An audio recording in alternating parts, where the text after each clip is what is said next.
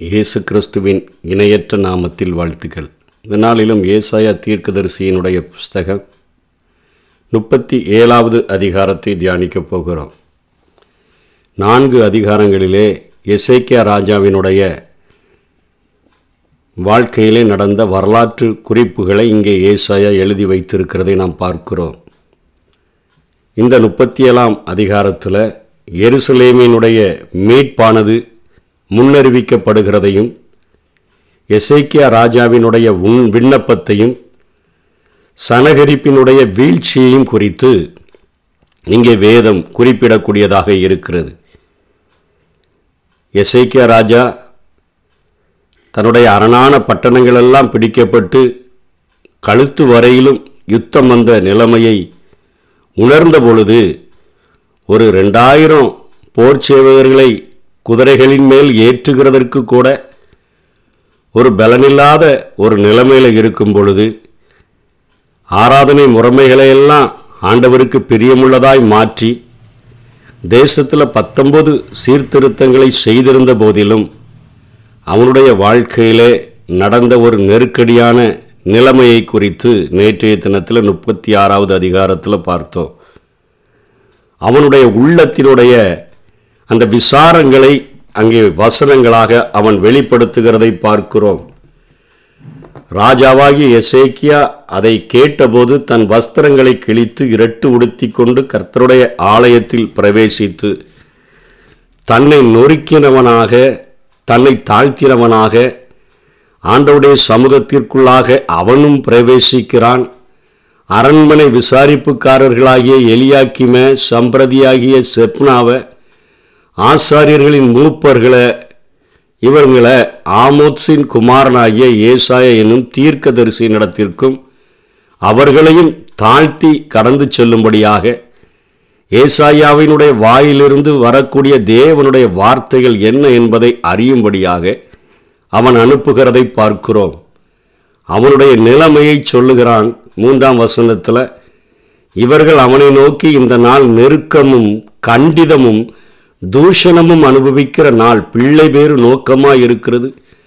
பெறவோ பெறவோ பலன் இல்லை. எவ்வளவு ஒரு நெருக்கமான ஒரு சூழ்நிலை தன்னுடைய ஜனங்களின் மத்தியில். எவரே பாஷையிலேயே அந்த ரப்சாக்கே கேவலமான வார்த்தைகளை பேசுகிறான். இசைக்கு அவங்களை தவறுதலாக நம்ப பண்ணுகிறான். அவன் கர்த்தருடைய வல்லமை என்று சொல்லியெல்லாம் உங்களை ஏமாற்றுகிறான் என்று சொல்லி அத்தனையாக அவ்வளவு இழிவாக பேசின எல்லா காரியங்களையும் மனதிலே வாங்கி கொண்ட அந்த எசேக்கியா தன்னுடைய நிலைமையை தன்னுடைய அதிபதிகளின் இடத்துல சொல்லி அங்கே ஏசாயாவின் இடத்துல அனுப்புகிறான். நெருக்கத்தை நான் அனுபவிக்கிறேன். கண்டிதத்தை அனுபவிக்கிறேன். தூஷணத்தை அனுபவிக்கிறேன். என்னுடைய வாழ்க்கையில் அவன் சொல்லுகிறான் திரும்ப சொல்லுகிறான் பிள்ளை பேரு நோக்கமாக இருக்கிறது ஆனால் பெறவோ பலன் இல்லை என்று சொல்லி அவர்கள் ஐந்தாம் நான்காம் வசனத்தின் பின்பகுதியிலே சொல்லுகிறார்கள் ஆகையால் இன்னும் மீதியாக இருக்கிறவர்களுக்காக விண்ணப்பம் செய்வீராக என்று எசேக்கியா சொல்ல சொன்னான் என்றார்கள். இந்த இருதயத்தினுடைய விசாரங்களை தன்னுடைய அரண்மனையிலே இருக்கக்கூடியவர்களிடத்தில் சொன்னது மாத்திரமல்ல.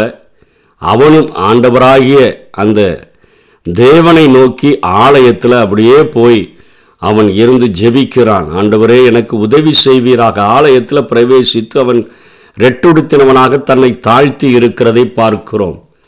இந்த இடத்துல ஒரு முன்னறிவிப்பு ஒரு தீர்க்க தரிசனமானது இசைக்கியாவின் மூலமாக ஏசாயாவின் மூலமாக முதலிலே உரைக்கப்படுகிறது. அப்பொழுது ஏசாயா அவர்களை நோக்கி அசிரியா ராஜாவின் ஊழியக்காரர் என்னை தூஷித்ததும் நீர் கேட்டதுமான வார்த்தைகளினால நீர் பயப்படாதையோ? ஒரு தைரியமான ஒரு வார்த்தையை ஏசாயா சொல்லுகிறான். எவ்வளவோ மோசமான நிலைமை நெருக்கம் அதிகமான பிரச்சனை இதன் மத்தியில் கொடுக்கறதுக்கும் கையில் வேற எந்த காரியமும் இல்லை. ஆலயத்தினுடைய கதவுகளின் நிலைகளில் பதிக்கப்பட்டிருந்த பொன் தகடுகளை முதற்கொண்டு கலட்டி கொடுத்தாச்சு. தேசத்திலிருந்து கொடுப்பதற்கு ஒன்றுமே இல்லை. இன்னும் பணத்தை வாங்கிறதுக்கும் கொள்ளையடிக்கிறதற்கும் வந்து நிற்கிற அந்த நிலைமையை உணர்ந்தவனாக அந்த நிலைமையை சொன்ன பொழுது அங்கே ஏசாயா சொல்லுகிறான் பயப்படாதீங்க நீர் பயப்பட வேண்டாம். எல்லாத்தையும் நான் கேட்டு இருக்கிறேன் இதோ ஒரு செய்தியை கேட்டு தன் தேசத்துக்கு திரும்புவதற்கான ஒரு ஆவியை நான் அவனுக்குள் அனுப்பி அவனை அவன் தேசத்தில் பட்டயத்தால் வில பண்ணுவேன் என்று கர்த்தர் உரைக்கிறார் என்பதை உங்கள் ஆண்டவனிடத்தில் சொல்லுங்கள் என்றான். ஆண்டவர் உள்ள ஒரு ஆவி அனுப்பி அவன் உள்ளத்துக்குள்ளே ஒரு குழப்பத்தை உண்டு பண்ணி அவனை ஏதோ ஒரு காரியத்தை பேசி இந்த தீர்மானத்திலிருந்து அவனை நான் திசை திருப்பிடுவேன் அப்படிங்கிற ஒரு காரியத்தை இங்கே சொல்லுகிறார். அசிரியா ராஜா லாகிஸை விட்டு புறப்பட்டான் என்று கேள்விப்பட்டு ரப்சாக்கே திரும்ப போய் அவன் லிப்னாவின் மேல் யுத்தம் பண்ணுகிறதை கண்டான்.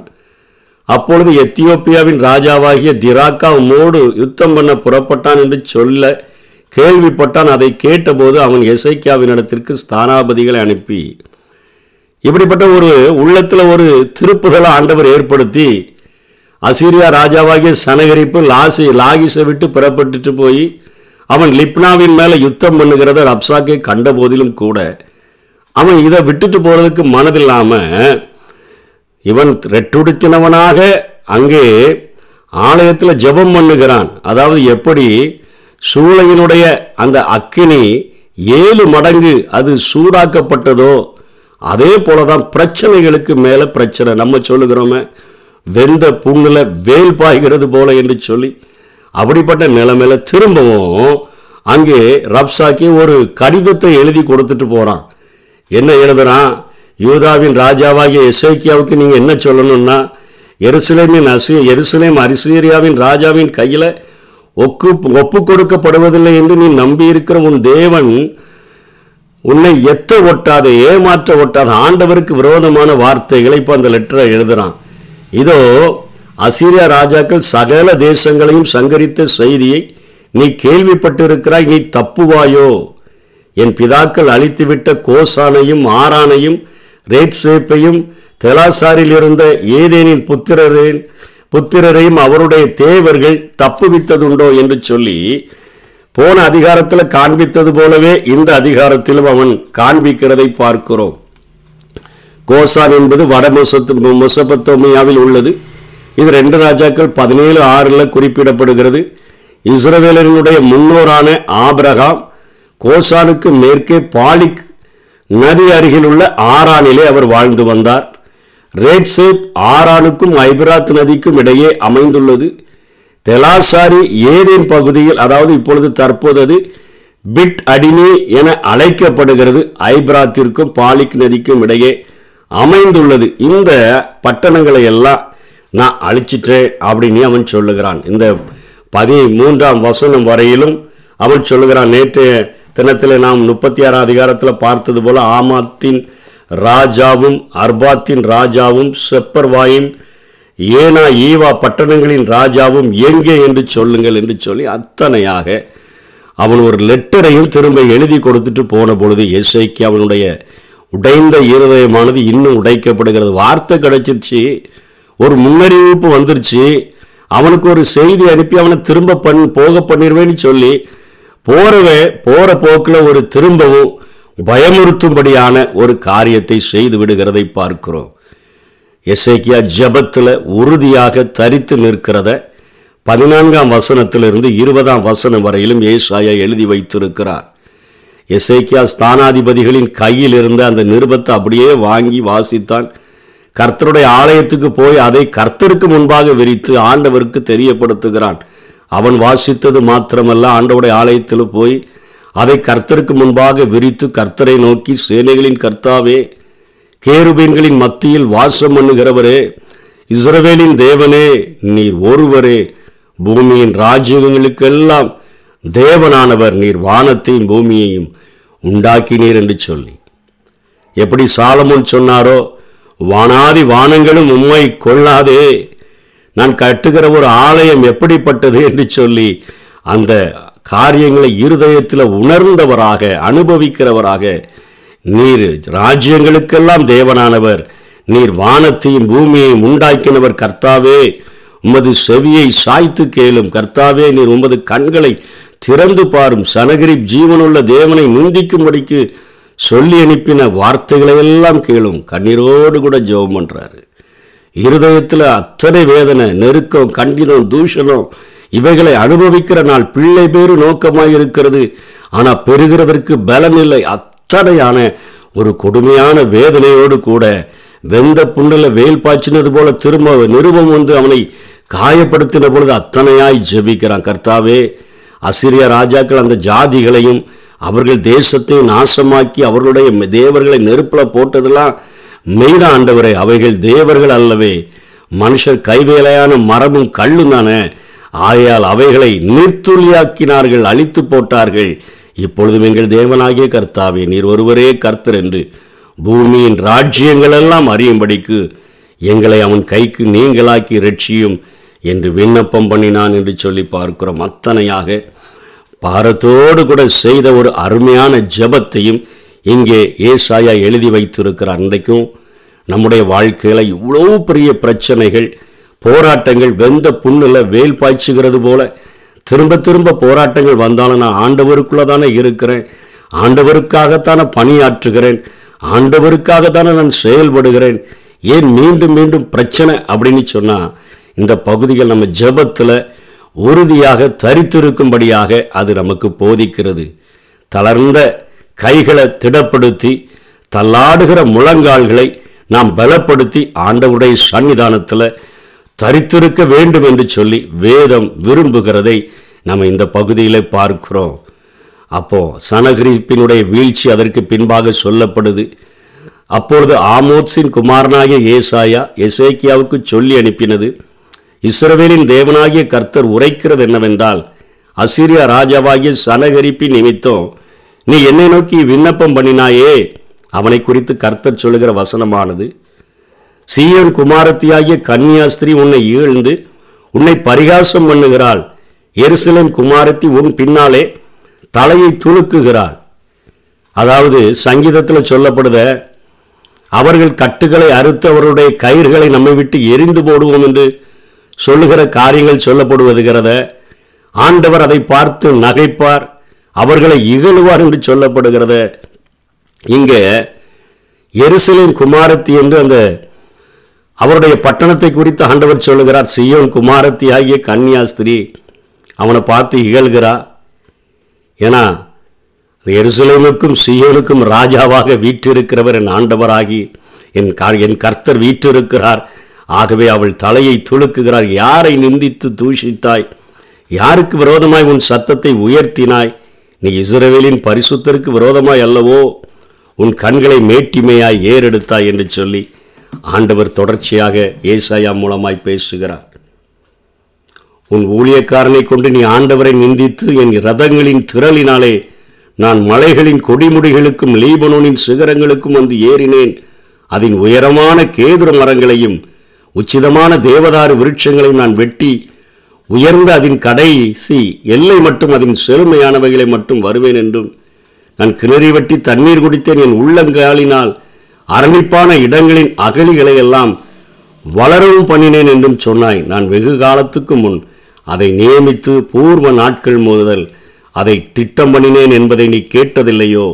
இப்பொழுது நீ அரணான பட்டங்கள் பட்டணங்களை பாலான மண்மேல்களாக்கும்படி நானே அதை சம்பவிக்க பண்ணினேன் என்று சொல்லி ஆண்டவர் சொல்கிறார். அதனாலே அவைகளின் குடிகள் கையிலைத்தவர்களாகி கலங்கி வெட்கப்பட்டு வெளியின் பூண்டுக்கும் பச்சிலைக்கும் வீடுகள் மேல் முளைக்கும் புல்லுக்கும் ஓங்கி வளருமுன் தீந்து போகும் பயிருக்கும் சமமானார்கள். உன் இருப்பையும் உன் போக்கையும் உன் வரவையும் நீ எனக்கு விரோதமாய் கொந்தளிக்கிறதையும் நான் அறிவேன் என்று இங்கே ஆண்டவர் பேசுகிறதை பார்க்கிறோம். இன்றைக்கு நம்ம ஒரே ஒரு காரியம் தெளிவாக தெரிந்து கொள்ள வேண்டும். தேவ திட்டத்தை மனிதனுடைய அகந்தைய ஆண்டவர் இந்த பூமியில் சரியான நேரத்தில் நிறைவேற்றுகிறார் என்பதை நாம் அறிந்து கொள்ள வேண்டும். மனிதனுடைய அகந்தையை அவர் மாற்றுகிறதற்கு அவருடைய திட்டத்தை நிறைவேற்றுகிற ஆண்டவர் என்பதை நம்ம தெளிவாக அறிந்து கொள்ள வேண்டும்.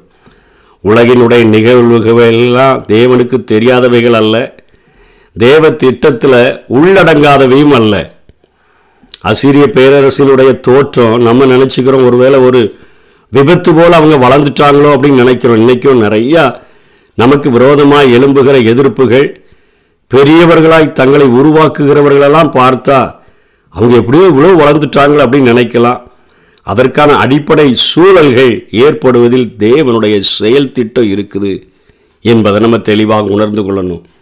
உலகின் அரியன உருவாகுவதும் முடிசூடுதல் நிகழ்வதும் தேவ திட்டத்தினுடைய நிகழ்வுகளை தவிர இடைச்செருகல்கள் அல்ல இடையில வந்து தோன்றுகிறவைகள் அல்ல. ஆனால் அவற்றை புரிந்து கொள்ளாமல் அதிகாரங்களை கொடூரங்களாக நம்ம பயன்படுத்தணும்னா இயல்பாகவே நம்ம வீழ்ச்சிகளை கண்டடைகிறது உண்டு ஆகவே இந்த உலகத்தில் நடக்கிற எல்லா காரியங்களும் வெறும் இடைச்செருகல்கள் அல்ல அது தேவனால் அறியப்பட்டு செய்யப்படுகிற காரியங்கள் என்பதை இங்கே ஆண்டவர் சொல்லிட்டு சொல்கிறாரு நீ எப்படி எனக்கு விரோதமாய் கொந்தளித்து வீரியம் பேசுனதுனால அது என் செவிகளில் ஏறிட்டுப்பா நான் என் துரட்டை உன் மூக்கிலையும் என் கடிவாளத்தை உன் வாயிலையும் போட்டு நீ வந்த வழியே உன்னை திரும்பி போக பண்ணுவேன் என்று சொல்லி ஆண்டவர் பேசி உனக்கு அடையாளமாக இருப்பது இசைக்கியாவுக்கு சொல்கிறார் ஏன்னா ஆசிரியர்கள் எப்போவுமே நாடு கடத்தி கொண்டு போயிடுவாங்க அதனால தான் முப்பத்தி ஆறாம் அதிகாரத்திலே சொல்கிறாரு